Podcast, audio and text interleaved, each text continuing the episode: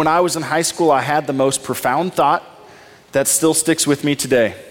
If Jesus was man, did he have body odor? And when he farted, how bad did that smell? See, he came in the flesh in a real form, in a point in history. Because this God we believe in is not a God who creates and then leaves the world to do its thing. And He's not a God who sets us out on a journey and says, Good luck, I'll see you at the end. He's a God who walks with us, who is for us, who interacts with the way this world works so that we can meet Him in our everyday moments. Hi, this is Chris from The Point, a church where you can come as you are and you can text in your questions. You may not be sure what you believe about God, Jesus, faith, or the Bible and that's okay, because faith is not about having it all figured out, and God is not waiting for you to put your life together before He'll connect with you. If you'd like to find out more about The Point, you can visit our website at thepointknox.com or connect with us on Facebook, Instagram, or Twitter at The Point Knox. Don't hesitate to contact us or join us in person every Sunday morning at 10:30 a.m. We pray this message has an impact in your life or at least makes it easy for you to connect with God where you are. Good morning. It is very good to be here with you today. For those of you joining who don't know who I am, my name's Adam, and I'm the pastor here at The Point. Have you ever taken a moment to think about how strange we as Christians are? Like, not just you and me as people, because I've met enough of you to know we're all really weird but like collectively as Christians, the things we believe and that we say change who we are or how we live. Have you thought about how strange that is? Like, think for a moment about why we're here today. We believe a man 2,000 years ago was killed as a criminal and somehow rose from the dead, and because of that, we can gather. That in itself should be enough to be kind of strange. But then we believe this wasn't just an ordinary man, but God Himself. Have you ever met somebody who's claimed to be God? What do we call those people? Slightly off. All right, I've met a few people who have thought that they are God. Uh, uh, I've met a few people who've thought that they are Jesus Christ Himself incarnate for us. And when we meet people like this, we say, that's bizarre.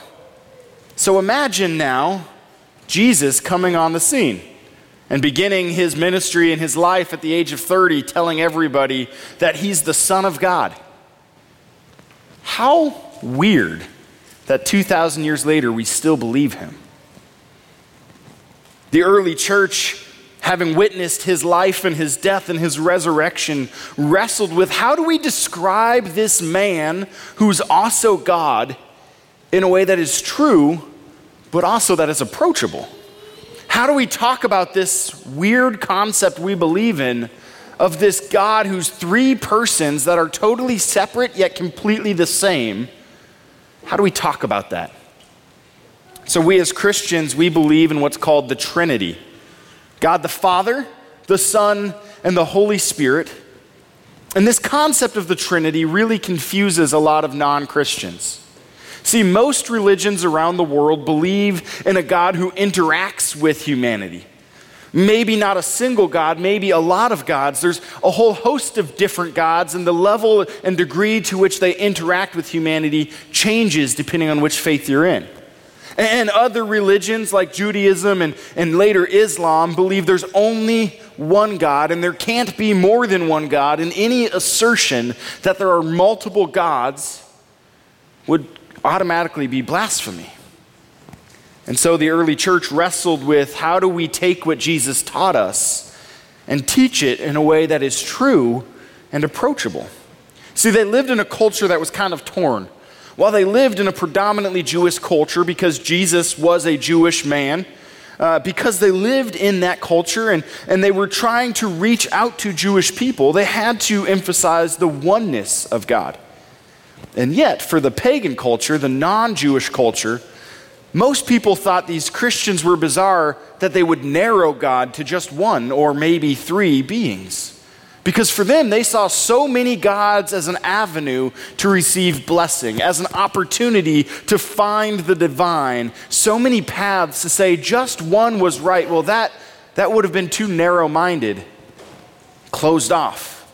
You should be more open to different ways of thinking.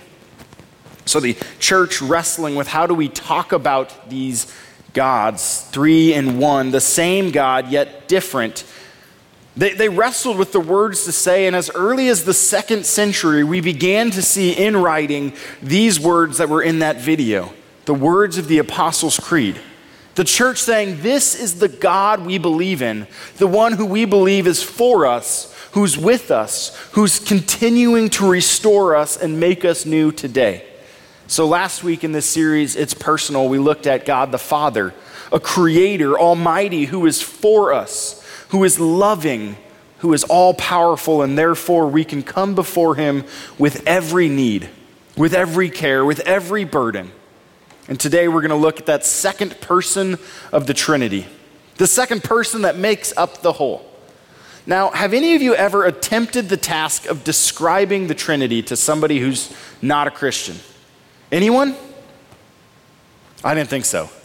All right, maybe a handful, but for the most part, we just kind of ignore it like that's the way it is, but don't ask questions because I get really confused really quick.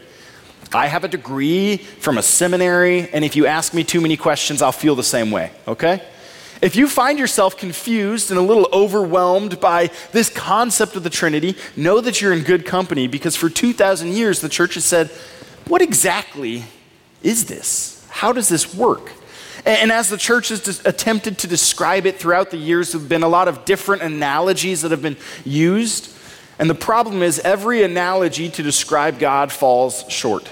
So maybe you've heard the analogy like the Trinity is like an apple, right? The apple has the skin and then the actual flesh of the apple and then the core. And, and that's like the Trinity, except the problem is the apple skin is not the same as the apple core. They're very different. In fact, if you handed me the apple core to eat, I would probably wonder either what's wrong with you or why do you not love me?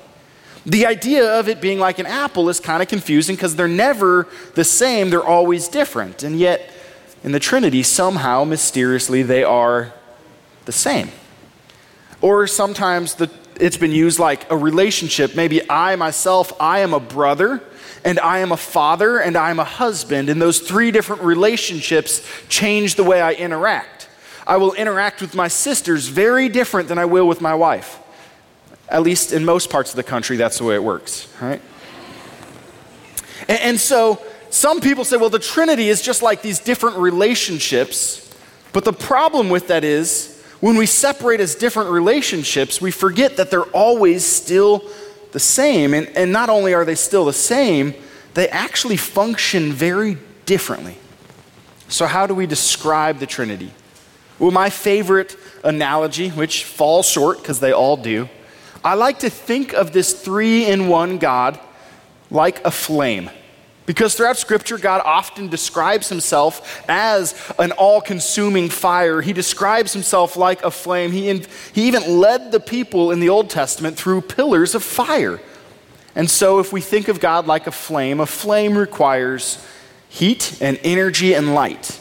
All three can be separately measured, all three can be separately identified, and yet, without any one of those, you don't have a flame. They're fully present to have a flame.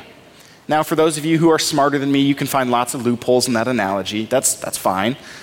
But I like to think about this concept that God, Father, Son, and Holy Spirit are in some mysterious way all the same and fully present and all totally different in ways that we don't always comprehend. So, as the church wrestled with this language and they wanted to say, how do we identify the difference? How do we spell out who this God is in a way that other people can understand? They did something in the creed that is really important to us 2,000 years removed. See, in this creed that they spelled out, and then later in two other creeds, the church expanded upon this first one they spelled out not just any Jesus, not just any man throughout history, but a very specific man, a man who entered into history at a very specific point in time and did real and tangible things. Th- these are the words of the Creed if you're not familiar. I believe in Jesus Christ, his only Son, our Lord, who was conceived by the Holy Spirit, born of the Virgin Mary, suffered under Pontius Pilate, was crucified, died, and was buried. It's the first part of how they describe Jesus. And they say, We believe in this specific Jesus.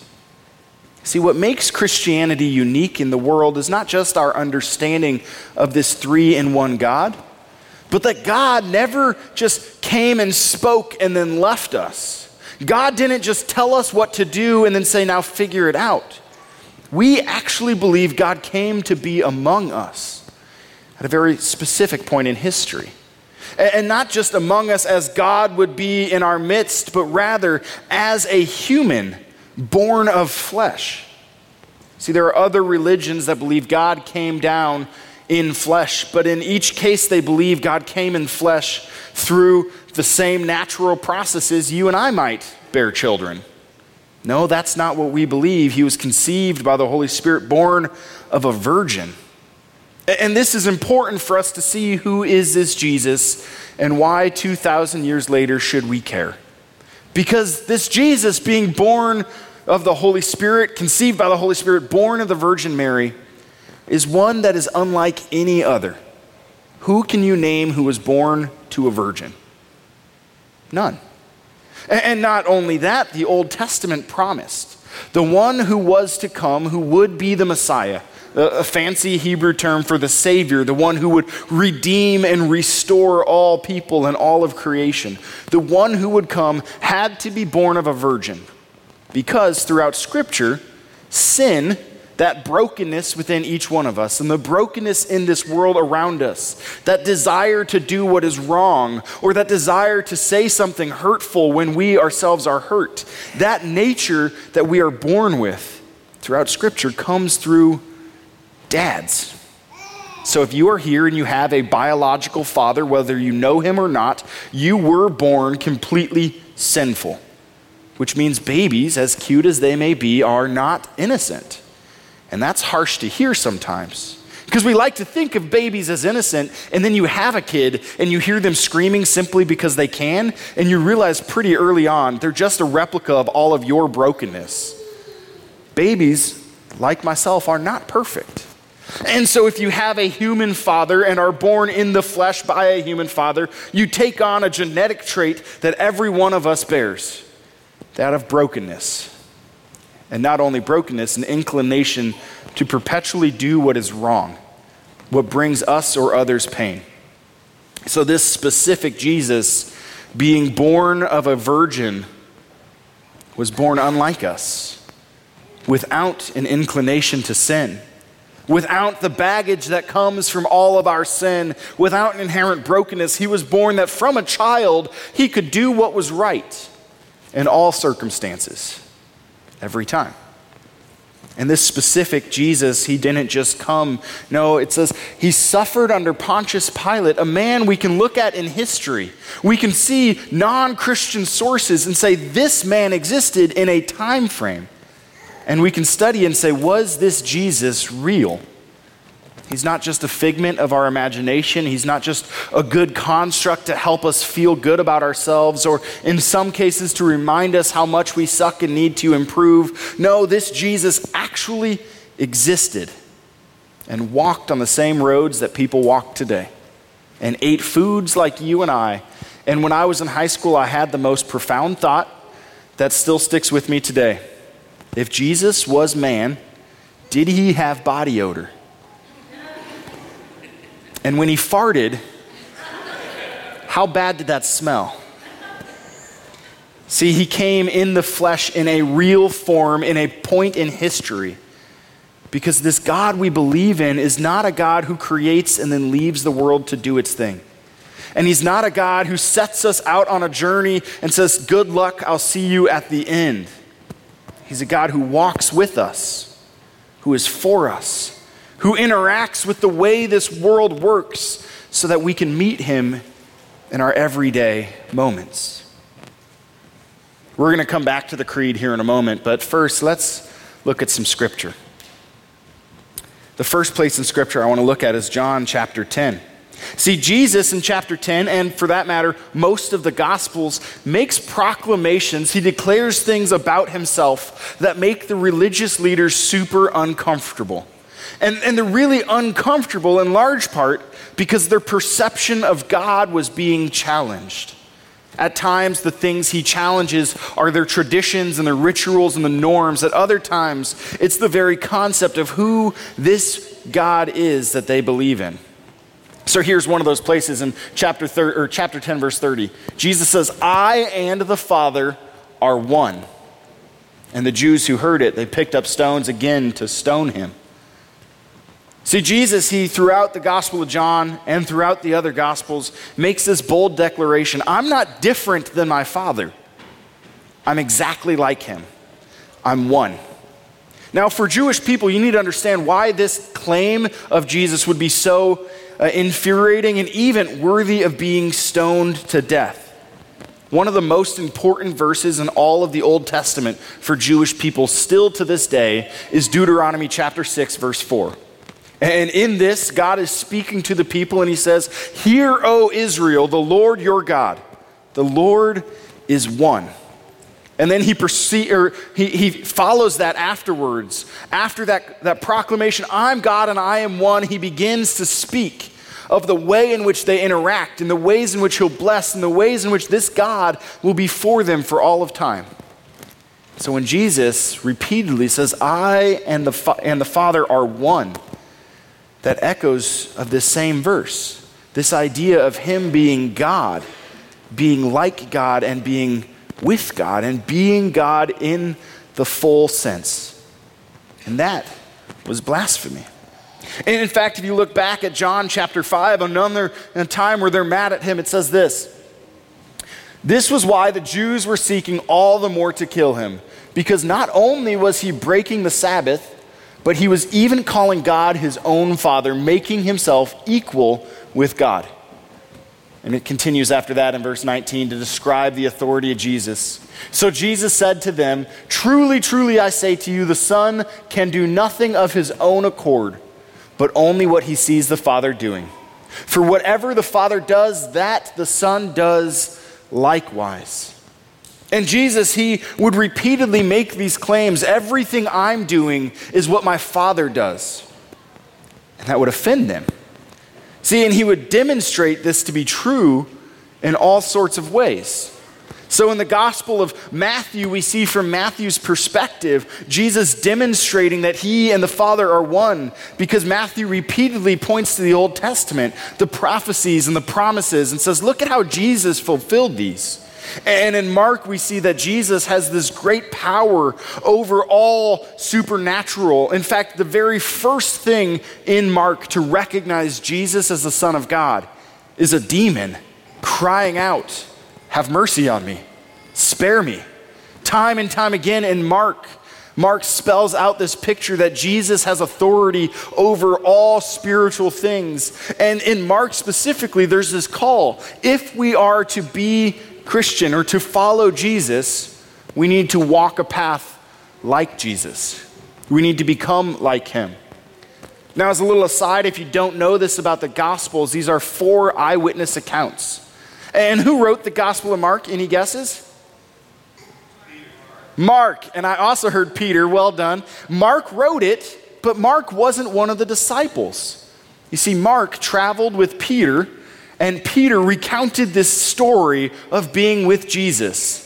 And Mark wrote it down, the first that we have in writing approximately 30 years after Jesus' death and resurrection. We have the earliest accounts of Mark's writing Peter's story. And I find it as an interesting side note, uh, fascinating that Mark's account of discipleship and following Jesus repeatedly shows the disciples totally blowing it and messing up over and over and over again. Even to the point where some argue the ending of Mark shows that when Jesus rises from the dead and says, Go and tell, instead they run away in fear and do nothing. And it's no coincidence that Peter's account would be filled with the reminder of just how much the disciples blew it. Because when you read any of the Gospels, Peter's the one who kind of acts as a figurehead who speaks on behalf of the group, and every time he opens his mouth, he inserts his foot because I shouldn't have said that. In Luke, we have this eyewitness account of who Jesus was that focuses on the reality he's not just for the Jews, he's for all people, Jew and Gentile alike.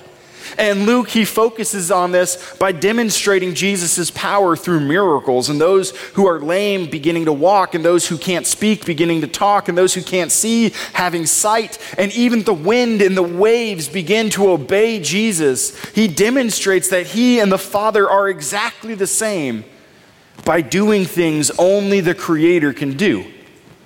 Imagine standing on a, a lake as a storm is raging and just speaking and the wind ceasing like that. We're seeing a crowd of people who are desperate for the things you're teaching, eager to hear you speak, and they're hungry. So you take 12 loaves of bread and a few fish and you break it and feed several thousand. Only God can do such things. And not only does he demonstrate that Jesus is for all people through his eyewitness account, all of these different accounts demonstrate that Jesus can do things only God can do. Like the story where there's some friends who uh, they have a friend who's lame and he can't walk, and so they take off a part of the roof and lower him down to where Jesus is at. Which, first off, if somebody took this roof off so they could like come in and meet us, I'd be really intrigued. How did they get up there? And then how are we going to pay to fix that? Right? And so they, they lower him down, and Jesus sees this man, and he says, Because of their faith, your sins are forgiven. And the Jewish people get really offended. And it says they weren't even saying it, they're just thinking, How can he forgive sin? And Jesus, perceiving their thoughts, acknowledges which is easier, to say your sins are forgiven or to say, Get up and walk? So that you may believe the Son of Man has authority to, to forgive sins. I say to you, get up and walk. And the man does. But for Jewish people, only God could forgive us of our sin. Time and time again, Jesus demonstrates that the Father and Him are equal, that they are 100% equal. There's no dis- distinction or separation like Jesus giving up part of who He was as God to be only man. In fact, this really offended a lot of people when he died. How could God die? And, and, so there are some who say, well, he didn't die, it just looked like he died. And then he was miraculously healed after that. And, and there are others who say God's spirit left him that his flesh might die. And others who say it was all a hoax and none of it's real. See, how do we reconcile that God Himself would see this broken world and say, I will do whatever it takes to restore it. And if the very thing this broken world requires is death of one who is sinless, then I myself will do that to redeem it. Who is this God who would even suffer crucifixion? The most humiliating, the most embarrassing, the most shameful death known to man at the time. Brutally painful. Who is this God who would take that on for this broken world?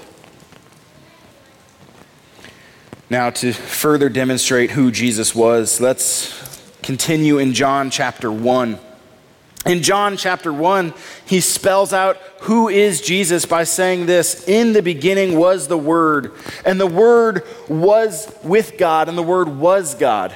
He was in the beginning with God. Now, real quick, that may be kind of strange to you and me, but there was a philosophy at the time that said God doesn't exist in the physical and in the flesh. In fact, God is the spiritual, the supernatural. And the way you find this supernatural is through divine word. And this divine word will reveal itself to you, and you can actually separate your physical desires and physical self so you can be at a more spiritual place. So, John, he takes the same language used to describe that concept that says the physical is all evil and God is different and set apart and unlike the physical. And he uses that same exact language to describe in the beginning was this word, and the word was with God, the word was God. And then he goes on and he says this, verse 3 All things were made through him, and without him was not anything made that was made. This word he talks about was there in the beginning, all the way back in the beginning. See, John begins in the same way that Genesis does. In the beginning, God created. And John, he says, this word there in the beginning, this intellect, this divine revelation, this Spirit of God was there then.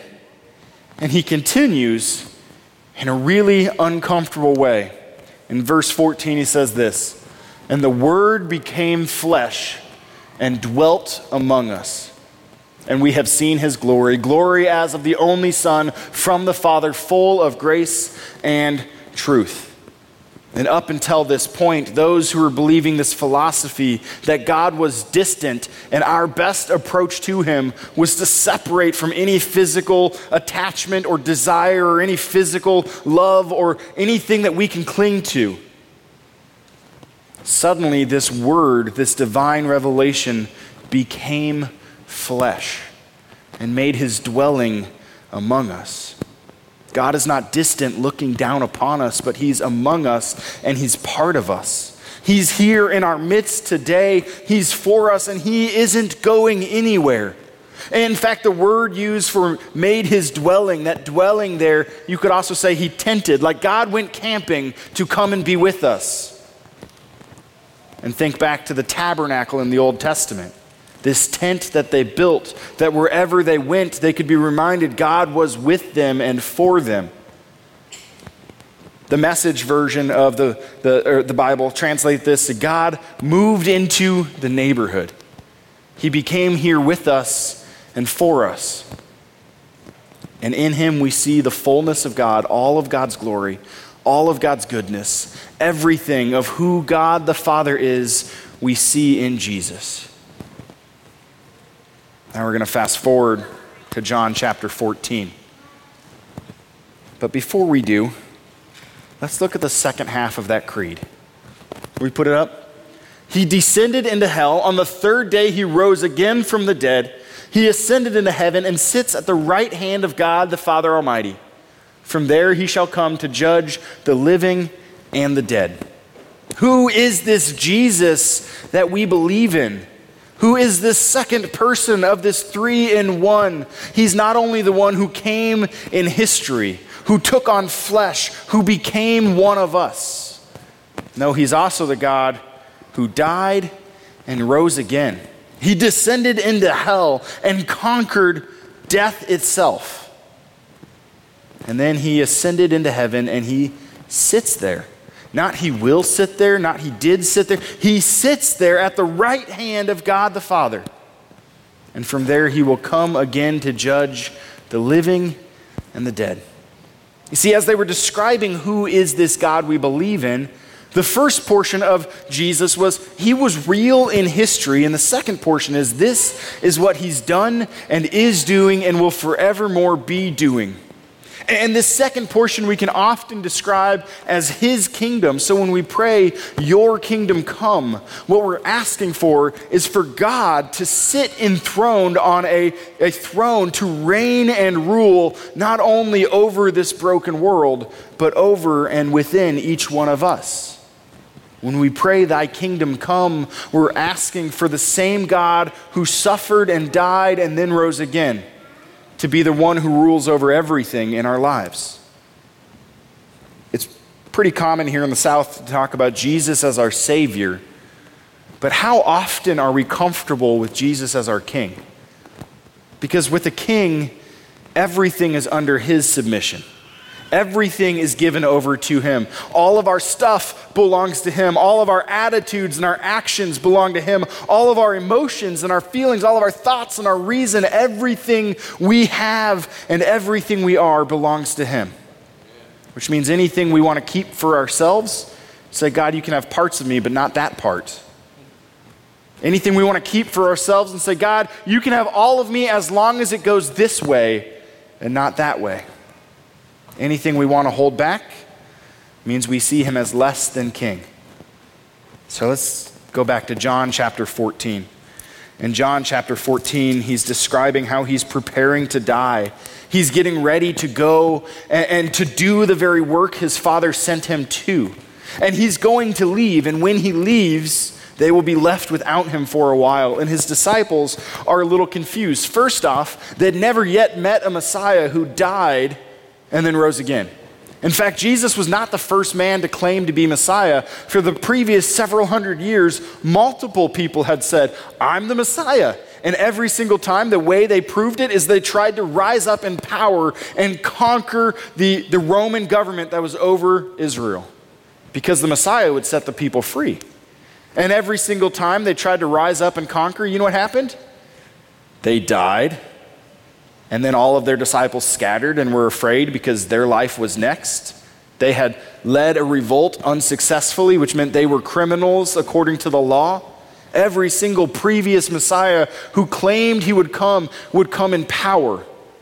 But Jesus, he says, I'm about to die. And they said, Hold on, that can't happen. Surely that won't be the case. And then when he says he's going away, in verse 6, when asked, Well, how will we know where you are going? How can we find you? He says this Jesus said to him, I am the way and the truth and the life. No one comes to the Father except through me. If you had known me, you would have known my Father also. From now on, you do know him and have seen him. Jesus says, if you want to know how to connect with God the Father, it's through me. And this 2,000 years ago was radically uncomfortable and still to this day makes a lot of people really offended. How can you say Jesus is the only way? Well, I'll tell you. Has anybody else died and risen from the dead? Has anybody else come back on their own accord and by their own power? Not to my knowledge. And, so Jesus, he says, I'm the only way to the Father. If you want to know God, you only know him through me. Coming up in a few weeks, we're going to begin to talk this fall about what the life of a Christian looks like as you grow in faith, and, and, what it looks like to say, God, I want you to be king over every aspect of my life. And part of that, part of that is recognizing that to be a Christian has to start with being with Jesus. See, coming on Sunday morning or, or doing your, your church things during the week or talking about Jesus but not actually following him, if you never spend time with him, you're going to wildly miss out on the Father who loves you. So for you and me, we have to be with him. And as we're with him, we slowly begin to become like him. See, people have that effect on us. The people we're around transform us and change us. Not that they make us suddenly perfect or without any blemish, but rather we begin to take on the characteristics and the traits and the lifestyle of the people we're around. Jesus, he said, Look, I am the way and the truth and the life. And what we see in the book of Acts is that the people who followed Jesus were later identified as the ones following the way. This way of walking with God, this way of seeing Jesus in their midst, of hearing the things he spoke and holding to them as true, this way of believing that God, the Father, Son, and Holy Spirit are not just names we throw out, but real persons of the same God actively moving still to this day. We'll go on a little bit later in John chapter 15, and this is where we will end today. Jesus, in declaring who he is, says this I am the true vine, and my Father is the vine dresser. Now, if you're not familiar with the Old Testament, in the book of Isaiah, one of the prophets, uh, there's a, a, song that's written about God coming and, and this vineyard that's planted, and he works so hard at this vineyard, and when it comes time for harvest, all that he finds is wild grapes. And so, because they were worthless and not good for anything, he burns the whole vineyard and destroys it. And now Jesus says, I'm the true vine, because that, that that story in Isaiah was about God's people, Israel. And the nation of Israel, the Jewish people who were called to be unlike the rest of the world, set apart, living a different life.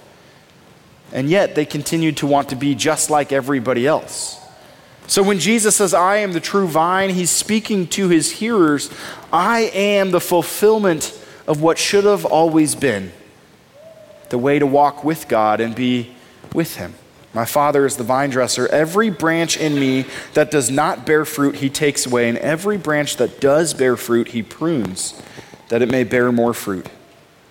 Already you are clean because of the word that I have spoken to you. Abide in me, and I in you. As the branch cannot bear fruit by itself, unless it abides in the vine, neither can you unless you abide in me. And we're going to come back to this chapter in a few weeks and spend much more time looking at it.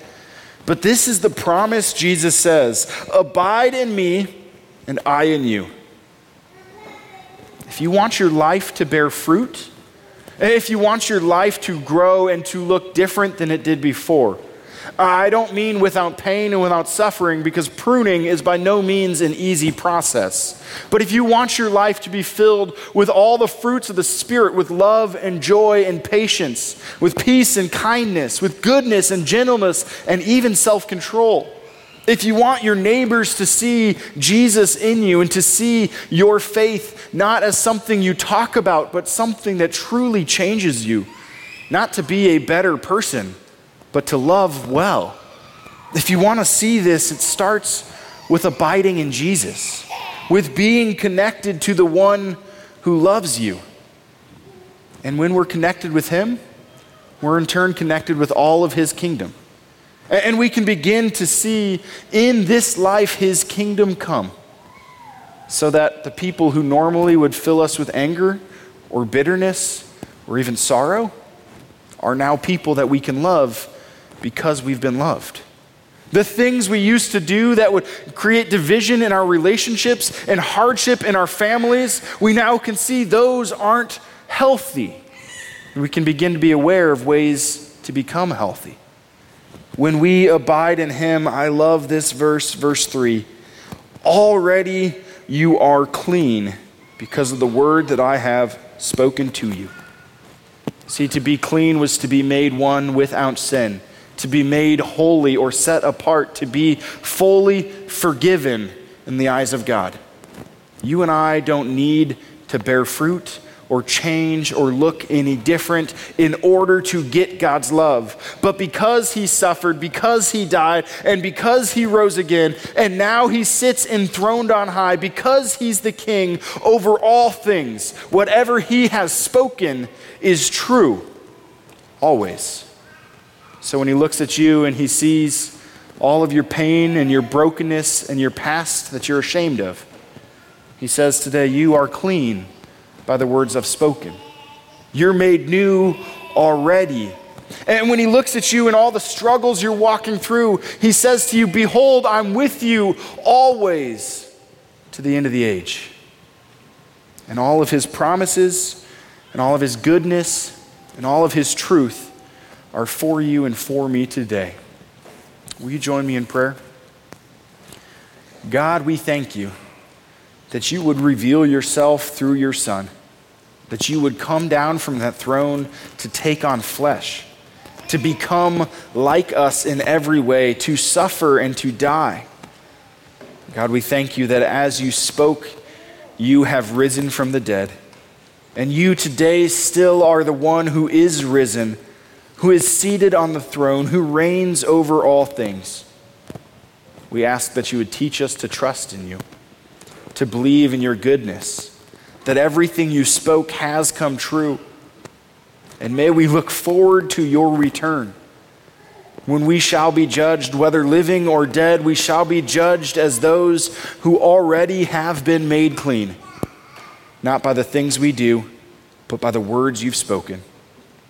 Teach us, God, to surrender everything to your reign, to walk in your kingdom, to know your faithfulness and your goodness, and to begin to bear fruit, that others also might see how much you love and grow to desire you too. We pray all of this in Jesus' name. Amen. As we continue our worship this morning, we're going to collect an offering. If you came prepared today to give an offering either with cash or check, you can put that in the popcorn buckets in the back as you leave. And if you came prepared today to give a gift online, you can do so at thepointknox.com by clicking on the little teal button in the bottom corner. Now, last week I said that our coffee pots that are 11 years old are slowly not working like they used to. And so um, we are in the process of replacing them and buying two new coffee brewers and also plumbing them in so we can have filtered water and they'll taste better and be cleaner. It'll be wonderful. So, if you are somebody who likes coffee, I just want to start by saying last week I asked and uh, several of you responded. So, so far towards our $1,500 goal, we got about $400 given uh, towards that co- those coffee pots. So, if you like coffee and would love to help us continue to provide great coffee or maybe even better coffee for a long time to come, and you would like to give an extra gift above and beyond your normal towards that, uh, you can also do that in the popcorn buckets by just writing on the envelope that it's for coffee, or online by putting a memo there saying you want to help uh, buy some new coffee pots. Uh, however, you give and whatever you give, know this we don't give to get God's love, but because we already have it. Thank you. Now, every week we invite questions and do our best to respond. And before you get into the questions, uh, Emily asked me a question earlier this week, and I said, no, that's not important. And I realized I was wrong. Uh, so you asked, should we also announce the start of the youth group? And I said, no, no, no, let's start next week announcing that.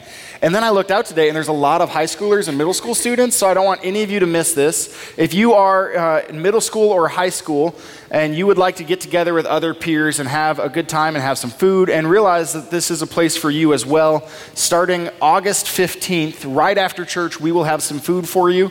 And then uh, starting in September, twice a month, immediately after church, we're going to gather so you guys can connect with friends and connect with Jesus together. So if that's you, mark your calendars. It's going to be great, I believe. Um, all right, now to the questions. Yes. Um, we have a handful. I'm going to start with what might be my favorite question ever. I don't Okay, know. That's a big, big I know. question.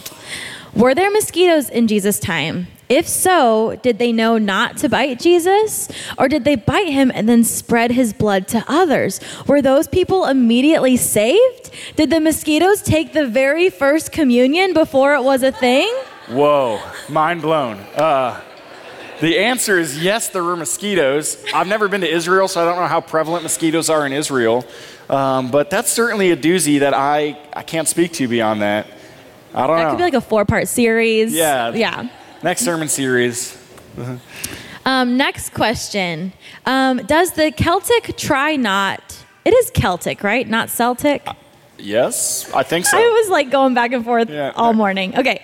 Uh, represent the Father, Son, and Holy Spirit. Yes. So, throughout uh, the last 2,000 years, there's been a lot of imagery that has been used to try to uh, depict this three in one, and that's one of them. It's beautiful. And I don't have it up here because I wasn't expecting that. Maybe we'll throw it up there next week to show you. It's a part of the image. It's not uh, there now, but like it's Oh. part of the image. So like they were looking at I it all morning. it was yeah. there, but okay. it wasn't. So, yeah. Uh, next question. Knowing that Jesus was a craftsman slap, slash carpenter, did he cuss when he hit his finger with the hammer? or did he never miss the nail? Oh. I don't know. I don't know. Um, next question. In the Apostles' Creed, it says, sits at the right hand of God the Father Almighty. Can you explain that a little more?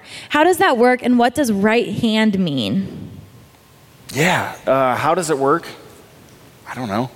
Uh, what does right hand mean? Well, uh, the, the image there was the right hand man, the one sitting at the right hand of whoever was king, uh, was equal in power or at least the go to person. So you have a question, you don't disturb the king, you go to that person, and they act as the person in authority on behalf of the, the one sitting on the throne. So the fact that he's sitting on the right hand of God the Father.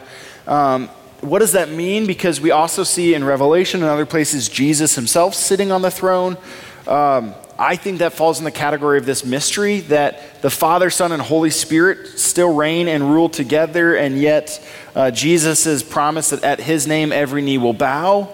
And so he is the king, and he also sits next to the Father because he only does what his Father does and acts with his Father's authority in all things. Cool. Hope that helps. Um, this next question, I've never thought about this before. Why does it say rose again in the Apostles' Creed? When did he rise the first time? Or does that just mean he was alive again? Yes. So I was asked that question earlier this week, and I thought I've never thought about that. So I don't know if this was sent in earlier this week and they also asked me in person, or if somebody new had the same thought.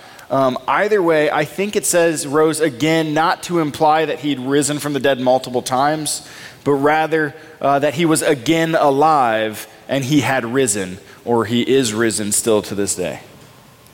Um, okay, this next question is uh, not about the creed. So, how do you become healthy in a relationship if the other person isn't healthy or willing? If you're ready to fix it in love, but the other is not? It's a great question. Um, first and foremost, I would say if you're not married, you should probably end that relationship because it's not going to get much better uh, through marriage. In fact, marriage will make it tougher if you are married and you're in this difficult place of wanting to love your spouse and grow together and they maybe aren't interested, uh, 1 Corinthians talks about that. Paul, he says, Look, as long as it is up to you, if you're married to an unbeliever, stay married. And, and I'm going to clarify by that, uh, we live in the South where a lot of people believe in Jesus, but very few people follow him. And so if you're married to somebody who doesn't want to spend any time with Jesus or doesn't want to become like Jesus, uh, doesn't want to be changed by Jesus, the best thing you can do is focus on how can you become a healthy person and how can you be changed by Jesus.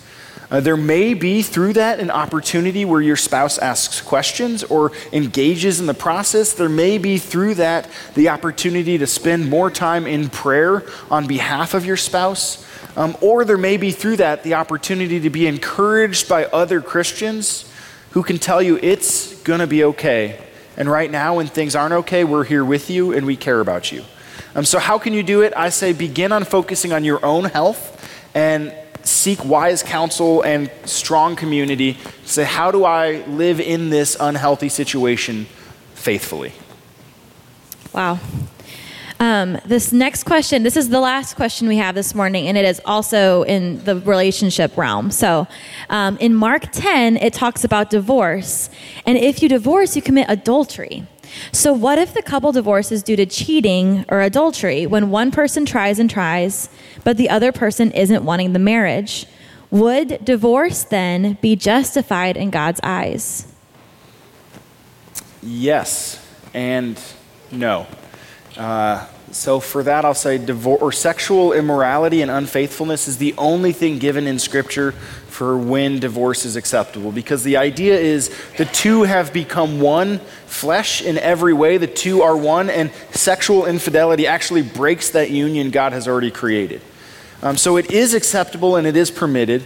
And also, Scripture gives us this invitation to strive for reconciliation and healing.